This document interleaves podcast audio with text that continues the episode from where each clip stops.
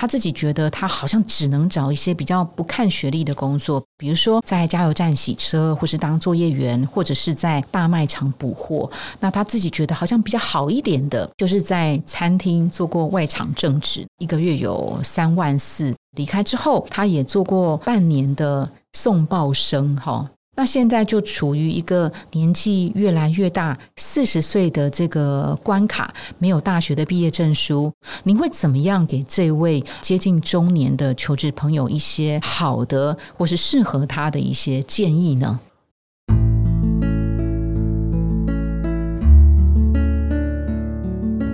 植牙诊所帮你一生都精彩，从新鲜到退休。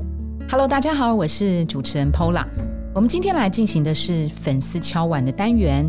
这是一位求职会员，他在一零四植牙诊所的网站上提出了这个问题：请问现在快四十岁了，没有大学的学历，那做的都是一些比较短期的第一线工作，像是加油站洗车、作业员，还有在大卖场补货。面对这样的情况，他自己觉得没有办法累积专业。请问该怎么样投入职场？我们今天来为粉丝敲完解答的来宾呢？他是干杯烧肉林口三井店的店长刘博廷伯伯。Hello，你好。Hello，Pola，你好，听众朋友大家好，我是干杯林口店的店长，大家可以叫我伯伯。伯伯介绍一下过去简单的资历好不好？我在干杯目前是担任店长，那今年是我在干杯任职的第八年，这是我的第一份工作。高中毕业就到干杯打工了，这样子。是对，好，伯伯刚刚提到就是第八年嘛，那他现在是二十六岁多，还没满二十七岁。那在过去八年干杯的这个餐饮业的工作资历前半段叫做 part time，因为那时候还在读书，对不对？说半工半读，半工半读，然后。后四年的半工半读，大学毕业之后就转入干杯。正职。其实，在大四那年就转正职了。OK，对，实习的正职这样，所以大概是三年的攻读生，五年的正职的职涯这样子。然后他的业绩也是干杯的这个店头里面，其实是业绩最好的，所以在伯伯身上真的是有两三把刷子哦。我们来看一下他今天要怎么样回答这位听众朋友的问题。那我来帮大家补充一下哈，这位举手的粉丝哦，他大概过去的经，他现在是快四十岁了哈，你们就想象四十岁，过去他是。国立大学，可是没有毕业，哈，就是肄业啊。他认为这个是他求职的阻碍之一。那他在过去这些年里头呢，他做的工作，他自己觉得他好像只能找一些比较不看学历的工作，比如说在加油站洗车，或是当作业员，或者是在大卖场补货。那他自己觉得好像比较好一点的，就是在餐厅做过外场正职。那这个可能伯伯就相对比较熟悉哈。他在餐厅做外场正职，大概一个月有三万四。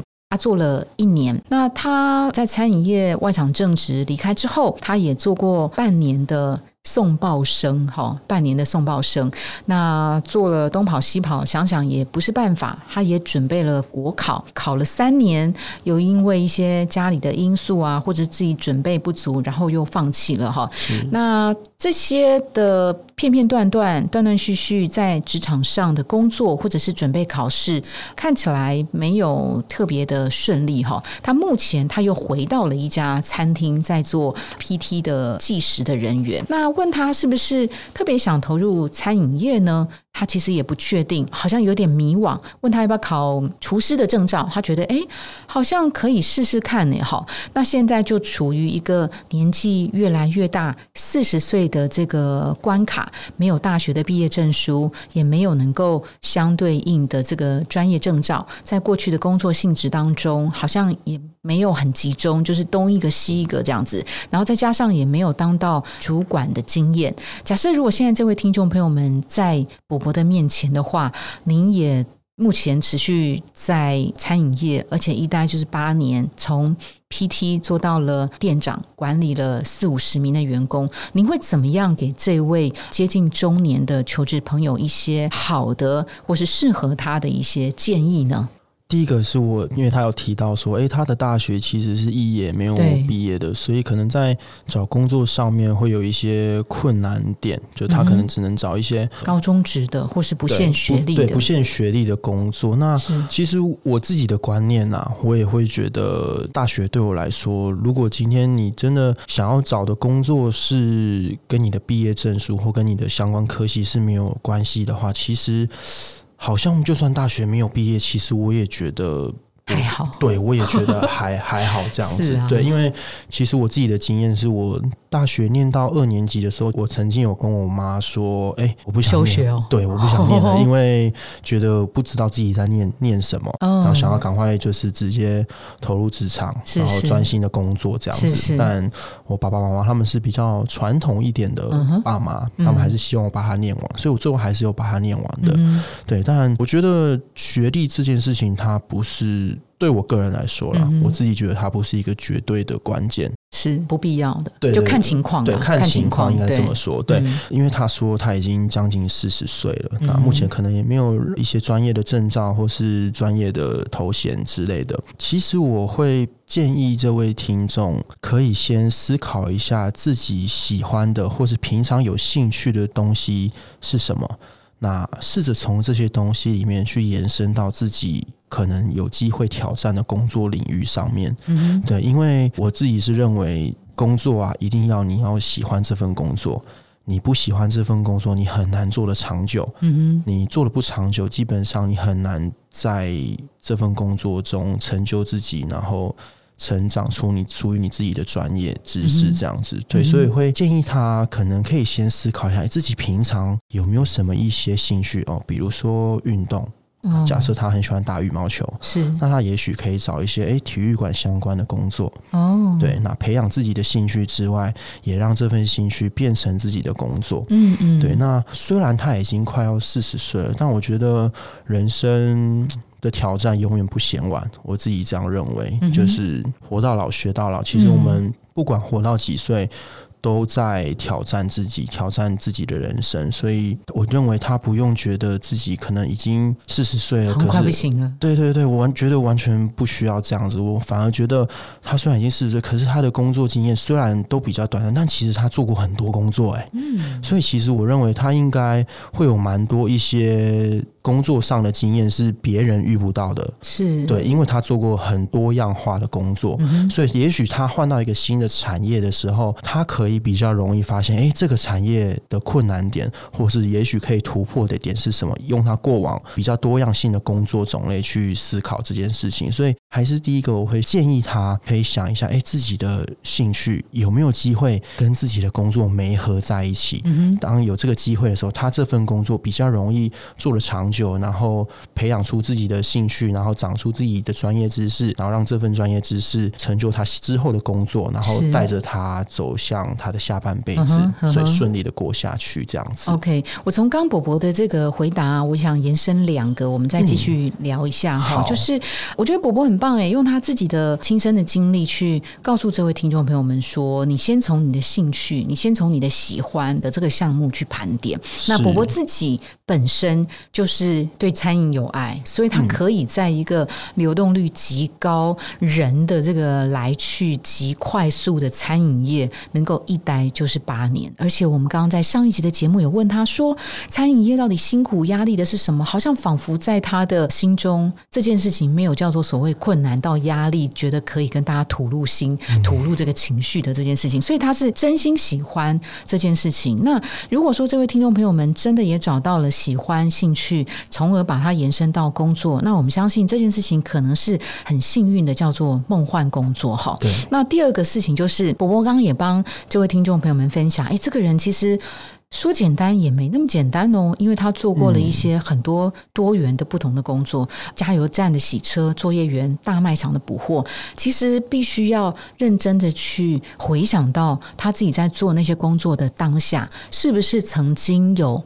比较动人的故事，或者是他的表现是超越跟他同才的一个表现相对比较出色。只要是有一点点的出色，那他为什么达到这件事情，其实是可以帮他打开他之后转职那些工作的第一关。至少在面试在履历的那个过程当中是可以先敲开那个大门的哈。好，同样我也在帮这个听众朋友们在问，因为这个听众他做过，他目前是暂时在一家餐厅做计时人员嘛哈。那在我目前所领导的这个店头里头啊，因为我们知道的是，现在要找一个工作其实。不会太难，因为现在真的是大缺工，好，特别是在餐饮业这个时候。你如果说从餐饮业您所带领的一些员工，你来给他一些建议，就是说出现什么样的状况的时候，比较容易折损。好，所以你必须要用什么样正确的心态，或是叫做适合的心态，在投入餐饮业的这件事情。比如说，比较会让自己灰心沮丧、快速离开的这个行业，会出现在哪些情况？就是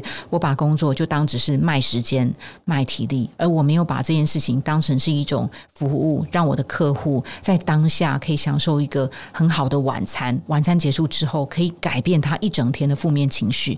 所以在餐饮业当中，什么？样子叫做适合的心态，对自己好，对他人好。那这种情况相对是可以待着比较可长可久。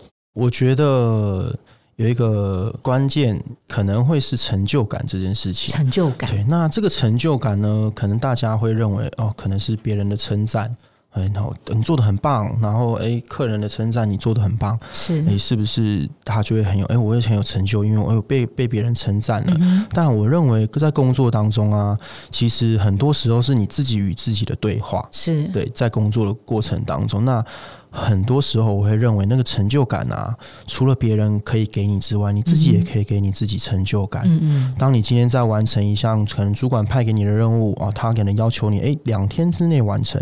那我今天在一天之内就完成了，我自己会有一个很棒的成就。哎，我在应该要完成的时间之前，我就提前达成了目标了。是。再举一个例子，就是在我还是新人的时候，还是攻读生的时候，其实那时候最喜欢听到的就是主管跟前辈们的称赞。这样子，当听到他们的称赞的时候，我就会觉得哇，今天工作一整天虽然很累，可是哎，我被一个很严厉的。前辈称赞了，我就会觉得哇，好开心，值得了。我今天在那里，我都觉得很值得。那我会，所以我会自己去寻找这样的成就感。虽然这个成就感是别人给我的，但我会去创造这个成就感，让我自己觉得哇。今天很棒，比如哎，在我还是新人的时候，我什么都不会的时候，可能我就会是一个机动组的角色，帮大家哎，可能拿些东西啊，或者什么的，我都会很希望很快很快。比如说哎，厨房需要拿一个什么两包玉米，然后两包牛五花之类的，我就会用最快的速度拿到拿给厨房，他们就会发出一个哇。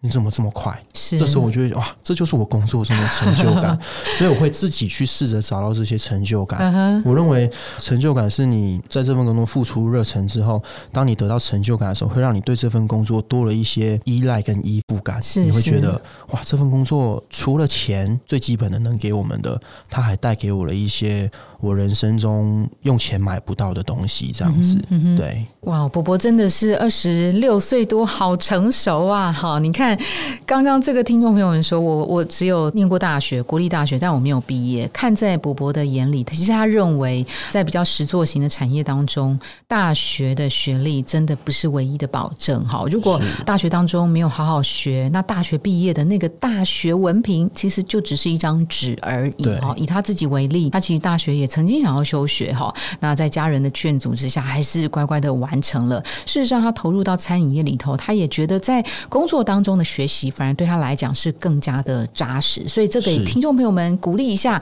没有文凭真的还好，就是看你做什么样的工作。那刚刚提到的 A、B、C、D、E 好多的工作，这些在伯伯的眼中，其实工作没有所谓的高低贵贱之分，其实就看你怎么做。这个行业，那有没有这个 title，其实也还好，不那么重要。在现阶段，对这位听众朋友们最重要的是自信心的建立，以及对自己的比较高度的要求哈。因为我们看到这位听众朋友们他在发问求救的讯息当中的最后一句叫做“中年求职不容易”，他不敢要求的太好，只要够用，有六十分就好。这件事情其实，在博博的自我要求里头，他其实会给自己一百二十分的要。求哈。所以，当我们对于自己的要求相对比较高的时候，你就会去找到这个成就感来自哪里。它有两个，比如说餐饮业当中，客户给他的回馈是非常立即的，所以这个时候就要做到。伯伯刚刚在上一集讲的就是 QSC 这件事情，就是